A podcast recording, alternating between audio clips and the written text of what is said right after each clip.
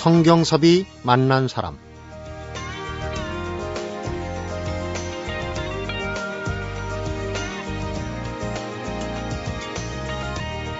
꽃샘 추위가 유난스러웠던 4월이었는데요. 마지막 주말은 꽃과 함께 하는 것 같습니다. 경상북도에서는 사과꽃 축제가 열리고 있고요. 경기도 일산에서는 꽃박람회가 시작이 됐습니다. 튤립 축제, 참꽃 축제, 꽃들의 잔치에 마음이 덩달아 설레는 주말입니다. 그 열매는 지금 화사하게 핀 꽃들이 지고 나면 바로 그 꽃이 진 자리에 열리게 되겠죠. 그러니까 얼른 꽃부터 화사하게 피워내야 할 것 같습니다. 그래야 원하는 열매가 맺히겠죠. 성경섭이 만난 사람 오늘은 임진모 음악평론가 오은영 영화펀드 매니저와 함께하는 문화의 놀자 올덴 뉴로 만나봅니다.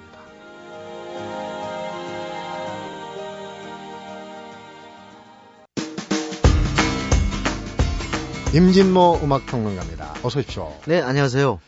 꽃들이 한창입니다. 네. 꽃들의 전쟁이라는 영화 드라마 뭐 이렇게 있는데 봄꽃 중에 혹시 임진모 씨는 어떤 꽃을 좋아하시나요? 어, 저는 예나 지금이나 진달래지요. 음, 네. 순박한.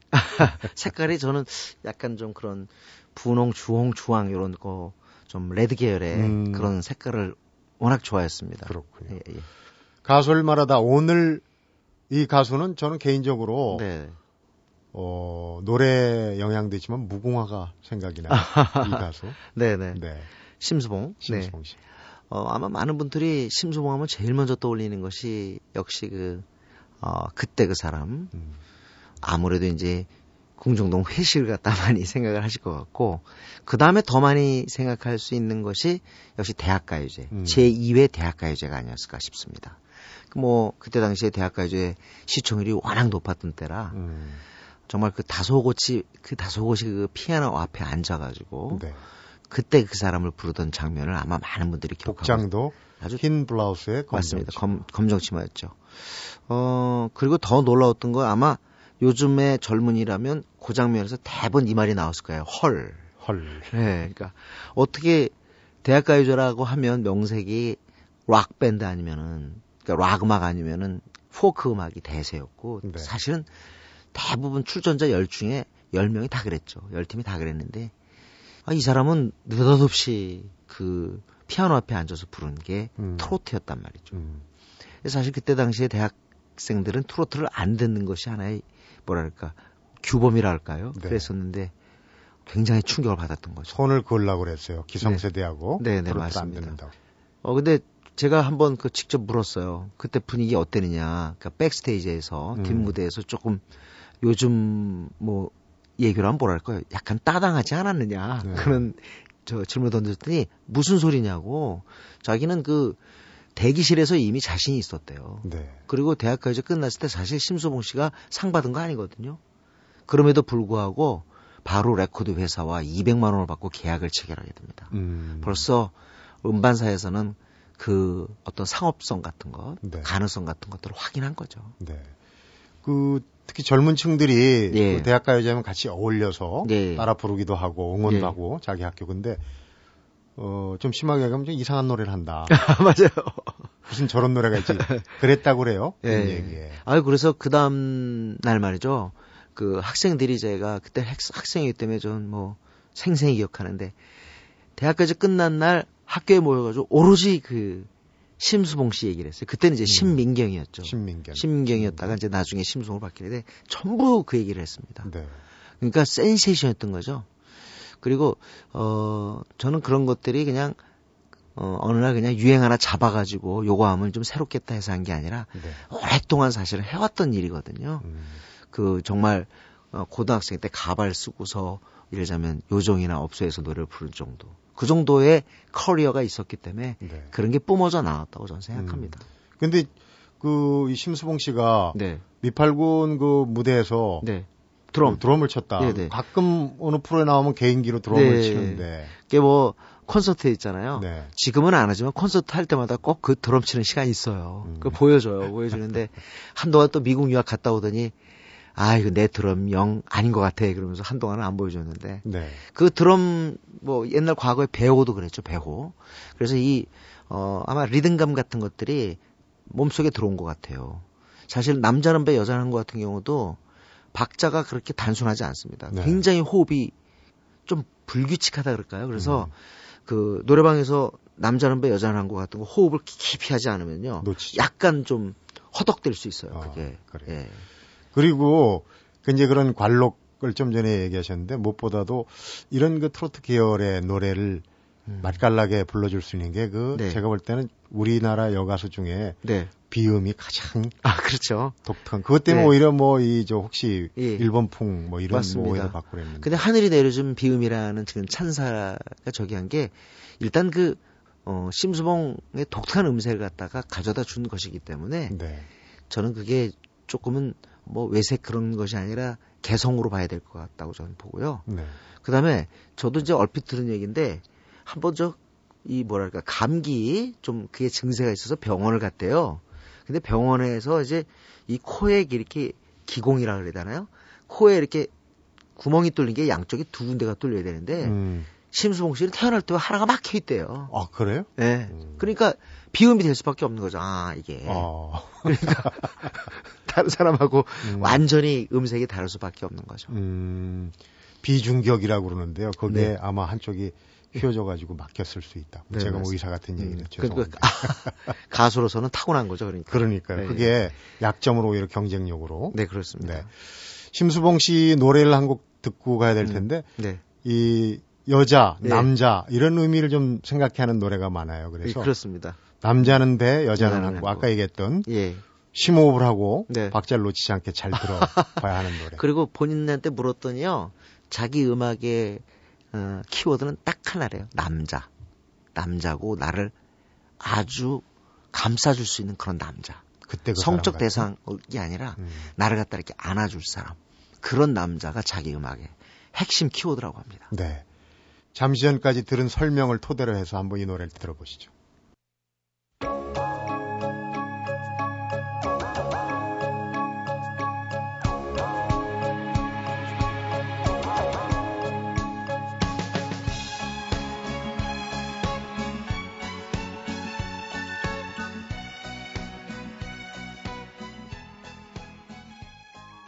남자는 배, 여자는 항구. 어, 이것도 유행어를 만들었죠. 예, 남잔 다 그래. 그랬는데 또 농담으로 여자는 더 그래. 그래서 그런 유행어가 있었습니다. 네. 가사가 참 오묘해요. 그런데 네, 네. 심수봉 씨 하면은 아까 이제 드럼 치는 얘기도 하고 네. 그랬는데 음악적 재능이 네, 대단해요. 이 자기가 작사 작곡한 노래가 꽤 그렇습니다. 많잖아요. 사실은 어, 전체적으로 이렇게 보면은 많은 곡을 쓰진 않았거든요. 근데 히트한 곡은 전부 심수봉 작사 작곡이에요. 음, 그때 그 사람 뭐 사랑밖에 난 몰라 남자는 배 여자는 항구 무궁화 이렇게 우리가 알고 있는 곡들 아마 백만송이 장미를 빼놓고는 다 심수봉 본인이 썼을 겁니다. 자기 정서를 잘 네. 제일 잘하는. 잘하는 거죠. 네. 그러다가 하늘이 내려준 그 비음을 가지고 불러대니까 음. 뭐 사람들이 녹는 거죠. 근데 이제 우리 저 11.6이나 궁정동 얘기 이제 너무 많이 하니까 네네. 그 뒤에 음, 그때 신군부의 네. 뭐 재판도 받고 음, 뭐 정신병원까지 가서 네. 고초를 겪고 재기하려고 굉장히 노력을 많이 했어요. 그렇죠. 아무래도 이제 그, 뭐 이전에 신중현, 김민기도 어떻게 보면 다 마찬가지지만 음. 심수봉도 사실 트로트 가수 드물게 정치적으로 희생당했다라고 할 수가 있죠. 네. 그래서 어 84년에서야 사실 지금 들으신 남자는 배, 여자는 항구로서 본격적인 제기를 하는데 그렇다고 해서 TV에 얼굴을 드러내고 이건 아니었습니다. 네. 그게 무슨 얘기냐면 심수봉한테 가장 중요한 건 저는요. 뭐 가요 탑10 1위, 2위 또는 뭐 오빠 부대, 언니 부대 이런 게 없었어요. 드러난 인기가 하나도 없어요. 다 물 밑에서 물 밑, 그냥 쳐. 네, 물 밑에서 뒤편에서 그게 제 생각에는 심수봉에게 하나의 신비가 작용한 것이라고 저는 음. 뭐 있었다고 저는 보고요. 또 하나는 그렇기 때문에 대학생들이 흔하지 않아서 심수봉을 좋아했어요. 네. 그러니까 어떻게 보면 어 트로트 대학가요제에 본인이 출전해서 그럴지 모르지만 남자 대학생, 여자 대학생들이 심수봉 노래만은 굉장히 좋아했죠. 네. 그 파급력이나 또그 애창되는 네. 음. 즐겨 불리운 그 빈도나 이런 거 보면 물밑이지만은 네. 우리가 국민 가수 반열에 아, 그럼요. 예. 껴놔야 되는 그런 그런데 가수가 그게 이제 정치적 어떤 아까 희생이라고 표현했는데 그런 것들이 작용했다는 게 사실은 재기하려고 노력했는데 많이 어려웠고 음. 또 나중에는 박미한테 올가을엔 사랑할 거야로 가지만은 네. 원래 그 노래가 순자의 가을이었거든요. 악연이 있어요. 네. 그쪽 분하고. 근데 하필이면 영부인 이름이어서 그 노래 제목이 바뀌었죠. 음. 그게 좀 약간 기구했어요. 그래서 출발부터 사실은 그때 그 사람부터 그랬고 그렇기 그게 시간이 지나서는 심수봉에게 오히려 좀 신비감을 쌓는 네. 식으로 좀 어, 좋게 작용하지 않았는가 생각도 듭니다. 네. 순재의 가을이 올가을엔 사랑할 거야. 네, 네. 박미 씨한테 갔는데 어, 여담이던 박미 씨가 미국에서 부동산을 뭐 해가지고 뭐 굉장히 예. 재벌이 됐다. 그렇습니다. 그래서 이름을 잘 지었다는 얘기가 있잖아요. 그래요? 박미잖아요, 박미. 유럽으로 가면 안 되는군요. 음.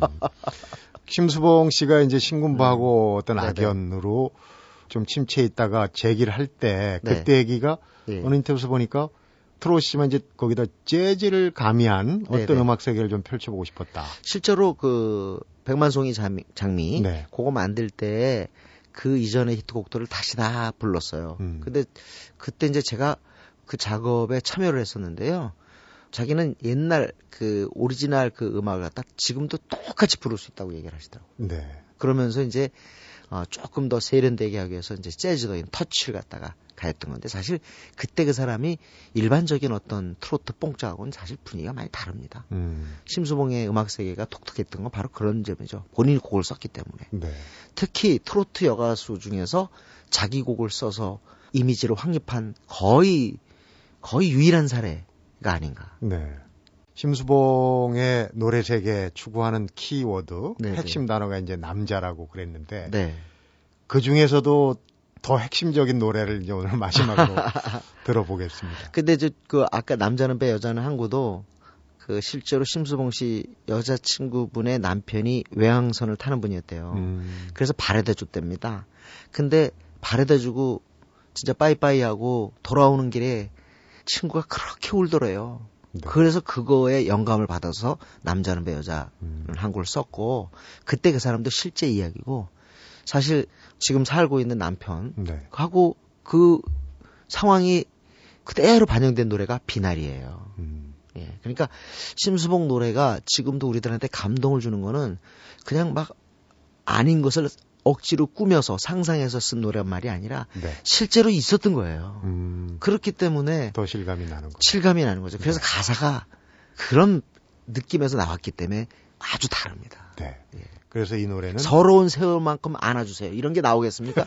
서러운 세월만큼 안아주세요. 아주 순애보적인 네. 노래입니다. 사랑밖엔 난 몰라. 들으면서 오늘 가수를 말하다 심수봉 편 마무리하겠습니다. 임진모 씨, 네. 잘 들었습니다. 네, 고맙습니다.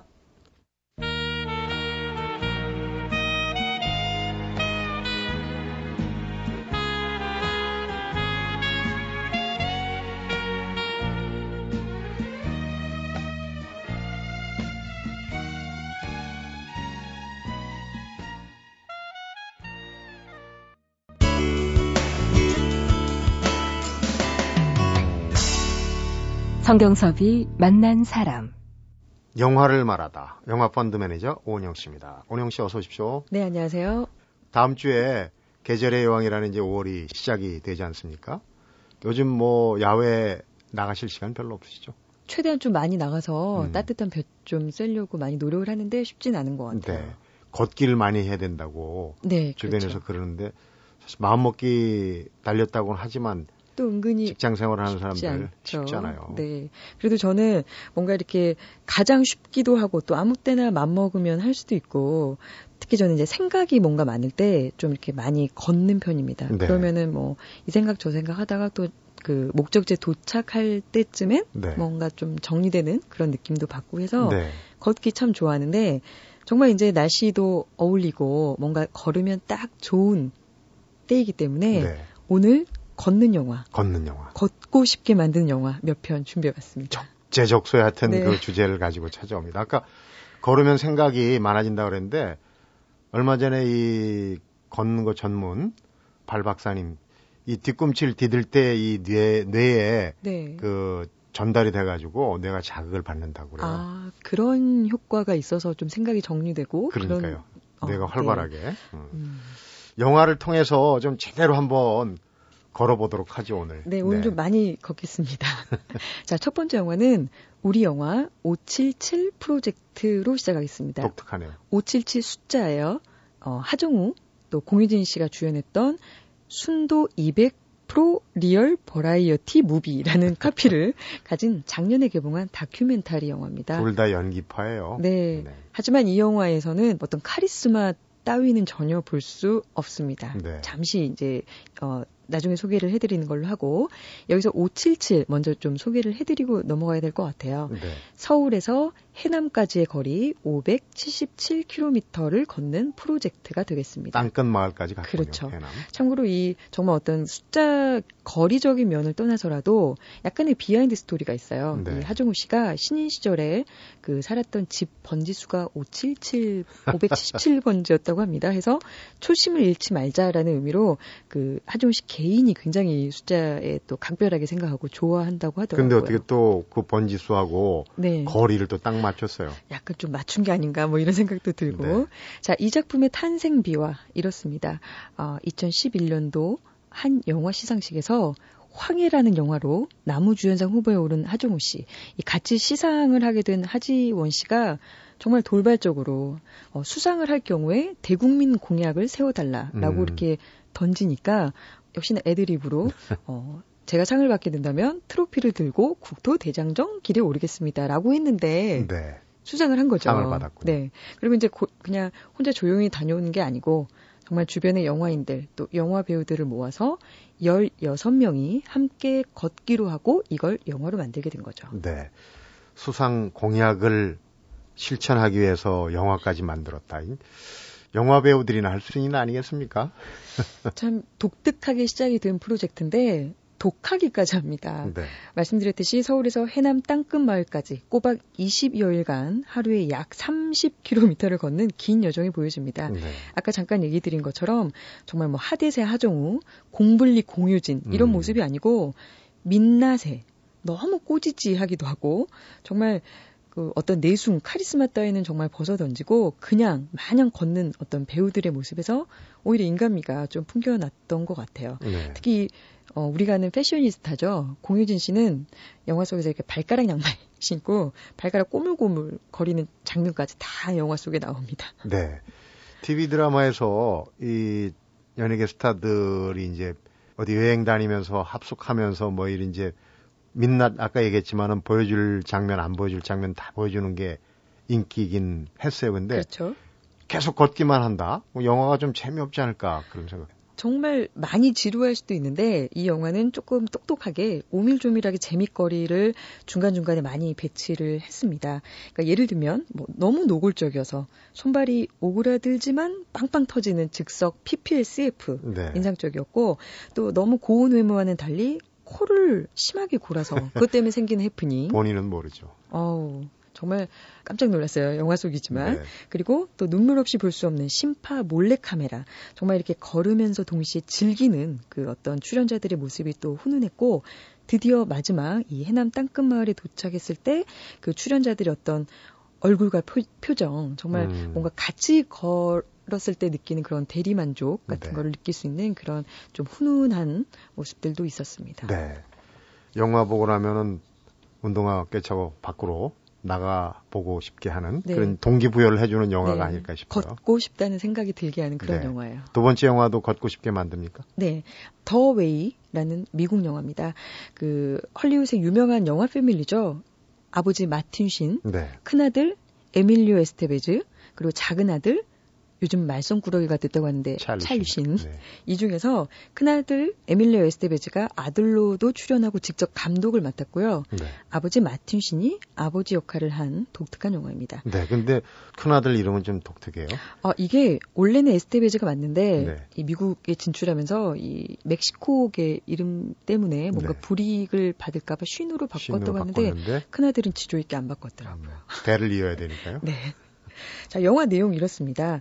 뭔가 이렇게 좀 나름 잘 나가는 40살이 된 아들이 박사학위 코스를 밟고 있다가 다 때려치고 어, 세상을 좀 제대로 배우고 싶다 이러면서 그 산티아고 순례길에 오릅니다. 네. 아버지는 안과 의사로 뭔가 이렇게 사회적으로 안정적으로 잘 살아가고 있는데 가뜩이나 이런 아들이 못마땅 못마땅한데 아들이 떠나고 며칠 되지 않아서 순례 첫날 사고로 사망했다. 저런. 그러니 유해를 수습해 가라 라는 전화를 받고 다급하게 스페인으로 날아갑니다. 정말 이 아들의 유해와 함께 건네받은 아들의 유일한 유품 배낭을 보고 아, 아들의 뜻을 대신 이루어주기 위해서 이 60대 초반의 아버지가 네. 그 배낭을 메고 산티아고 순례길 정말 두 달 정도의 800km의 여정을 시작하는 그런 음. 이야기를 담고 있습니다. 이번에는 이제 577km에서 800km로 200km 이상이 늘어났어요. 더 멀어졌습니다. 네. 뭔가 이렇게 시작부터 아, 더 움찔한 이런 걱정이 드시는 분도 계시겠지만 네. 577 프로젝트가 90분 정도의 짧은 러닝 타임 동안 뭐 걷기 또 재기발랄함을 함께 묶었다면 이 영화는 123분의 긴 러닝 타임에 네. 걷기에 플러스해서 사색, 인생, 사람, 철학, 여유를 함께 묶었습니다. 그리고 가장 눈에 띄는 점은 이 800km의 긴 여정이지만 정말 전혀 지루하지 않게 영화를 바, 음, 봤던 기억이 있어요. 전혀 지루하지 네. 않다. 다른 오영 씨 말고 오영 씨 전문가니까 다른 사람이 음, 봐도 지루하지 않겠습니까? 아, 조금 지루할 수 있습니다. 하지만 지루하지 않을 수 있는 그런 음. 포인트들 좀 말씀을 드리면 이 기류에서 만난 정말 다양한 사람들의 모습 또 그 사람과 사람 사이의 다양한 관계의 변화 네. 그리고 호수, 갈대밭, 뭐 숲속, 중세 성과 마을, 뭐 포도밭, 뭐 이런 정말 변화무쌍한 배경, 풍광들, 네. 또 뭔가 이렇게 의미가 가득한 그런 가사들을 담은 정말 적재적소에 쓰인 그런 멋진 배경 음악들이 네. 굉장히 인상적이고 정말 지루하지 않게 보게끔 했던 그런 요소들이었던 것 같아요. 네. 그리고 가장 중요한 거, 걷기. 이 영화 속에서는 아버지가 정말 걷고 걷고 걷고 또 걸으면서 뭔가 이렇게 아들을 이해가고 또 분노를 내려놓습니다. 정말 주변 사람들과도 항상 입을 꼭 다물고 항상 이렇게 그 굳어있던 표정이 네. 걸으면서 표정도 부드러워지고 나중에는 그냥 이 아들의 죽음에 대해서도 주변 사람들과 이렇게 포도주 한잔 하면서 음. 또 그냥 이렇게 편안하게 나눌 수 있, 있을 정도로 이렇게 편안한 마음을 가지게 되는 그런 과정들을 보여주고 있습니다. 네.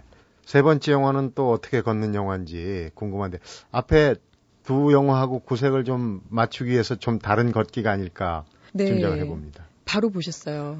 두 개의 영화는 뭔가 보면 좀 이렇게 힐링이 되고 좀 걷고 싶다라는 생각이 드는데 이 영화는 그냥 걷는 영화라고 소개를 해야 될 것 같아요. 네.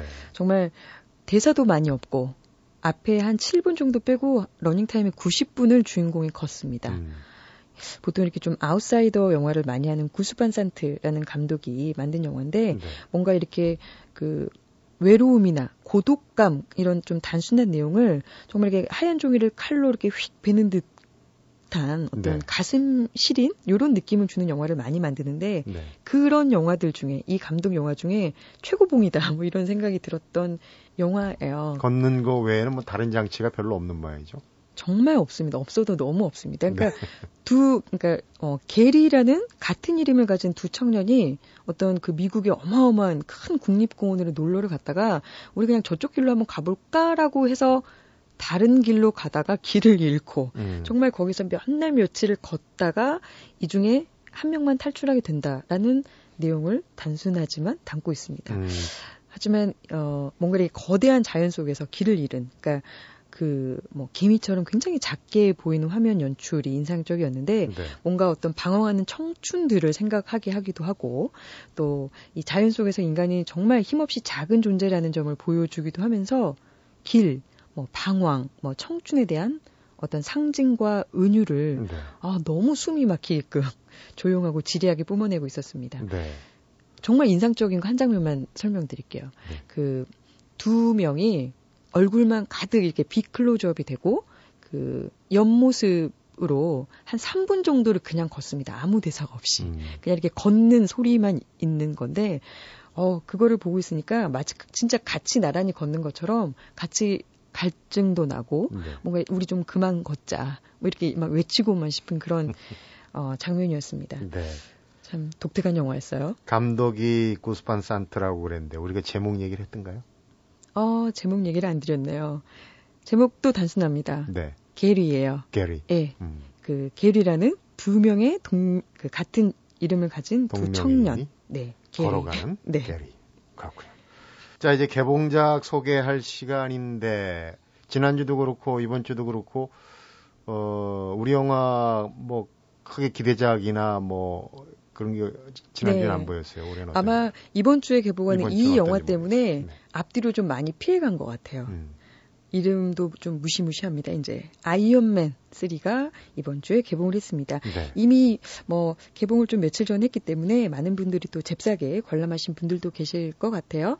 자, 2008년, 2010년에 이어서 세 번째 시리즈물이 개봉을 했습니다. 네. 뭐 속편들도 뭐 워낙 상당한 흥행을 했기 때문에 어, 또 이 한국 시장에서의 어떤 그 위력을 높이 샀는지 주인공 로버트 다우니 로버트 다우니 주니어가 4월 4일 날 내한해서 뭐 말춤도 춰주고 네. 생일도 여기서 같이 세고 이렇게 한국 팬들 만나고 갔었습니다. 음. 보통 이 뭐 요즘 뭐 레오나르도 디카프리오, 탐 크루즈 뭐 내한 많이 했는데 흥행과는 연결되지 않았는데 네. 이 영화는 이걸 뒤집고 역시나 큰 성공을 거둘 걸로 미리 좀 예측이 되고 있습니다. 네. 싸이의 말춤이 바뀌었거든요. 다른 춤으로. 아, 4월 4일이니까 네. 그때는 다음에 오는 그 주연 배우들은 이제 춤을 바꿔야 될 것 같아요. 네. 그런데 세 번째까지 나올 정도로 그런 스토리가 있네요. 저는 뭐 이런 영화의 문외한이라 그렇긴 한데. 네, 어떻게 보면 스토리도 이렇게 단순합니다. 주인공 아이언맨 토니 스타크가 더 잔인해진 테러리스트들과 대결해서 애인인 기네스 펠트로도 구하고 지구도 구한다. 뭐 이런 줄거리입니다. 새롭진 네. 않은데 그 로봇 다운 주니어가 한국에 와서 직접 1, 2편보다 더 재밌다라고 멘트를 했던 것처럼 네. 제가 봤을 때는 뭐 요란함이나 규모감, 현란함 뭐 단연 높아진 것 같습니다. 네. 사실 음 저도 웬만하면 이 한국 영화들을 좀 많이 높여주고 싶긴 한데 이런 종류의 블록버스터는 어떻게 당해낼 재간이 없는 것 음. 같습니다. 네.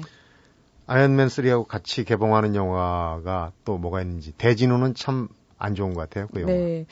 뭐 아이언맨 3가 난리치는 와중에 그래도 눈에 띄는 사랑스러운 영화가 있습니다. Happy Event라는 제목을 가진 프랑스 영화인데요.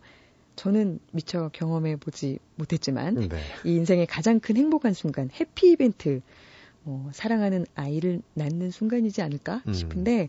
이 영화는 두 남녀가 만나서 사랑을 하고 아이를 갖고 아이를 낳고 또 아이를 기르면서 생기는 정말 그 수많은 감정과 사건들을 냉정하지만 따뜻하고 예쁜 시선으로 또 훈훈하게 보여주는 어, 말랑말랑 그런 멋진 영화였습니다. 네.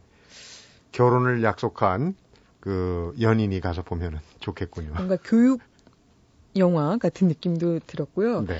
아, 한 가지 영화 또 소개를 안 하면 되게 서운할 것 같아요. 올해 이 피노키오 탄생 130 주년이라고 합니다. 네. 그래서 이 130주년을 기념하기 위해서 세계에서 정말 이름난 이 거장 애니메이션계 거물들이 모여서 피노키오 라는 애니메이션을 만들었더라고요. 그게 네. 이제 이번 주에 개봉을 합니다.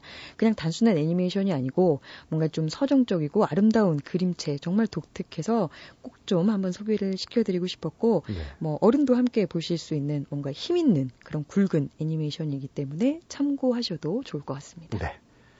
영화를 말하다 아, 영화 소개 재밌게 잘 들었습니다. 오은영 네. 씨 수고했습니다. 고맙습니다. 성경섭이 만난 사람 오늘은 임진모 음악평론가 오은영 영화 펀드 매니저와 함께한 문화의 놀자 올덴 뉴로 꾸며봤습니다.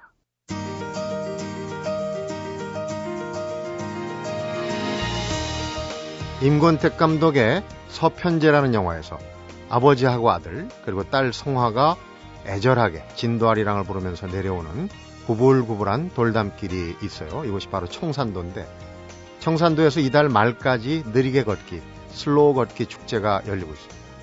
한국 영화에서 가장 아름다운 장면으로 손꼽히는 청산도 돌담길을 걸어보면서 4월을 보내보는 것도 참 좋겠다 하는 생각이 듭니다.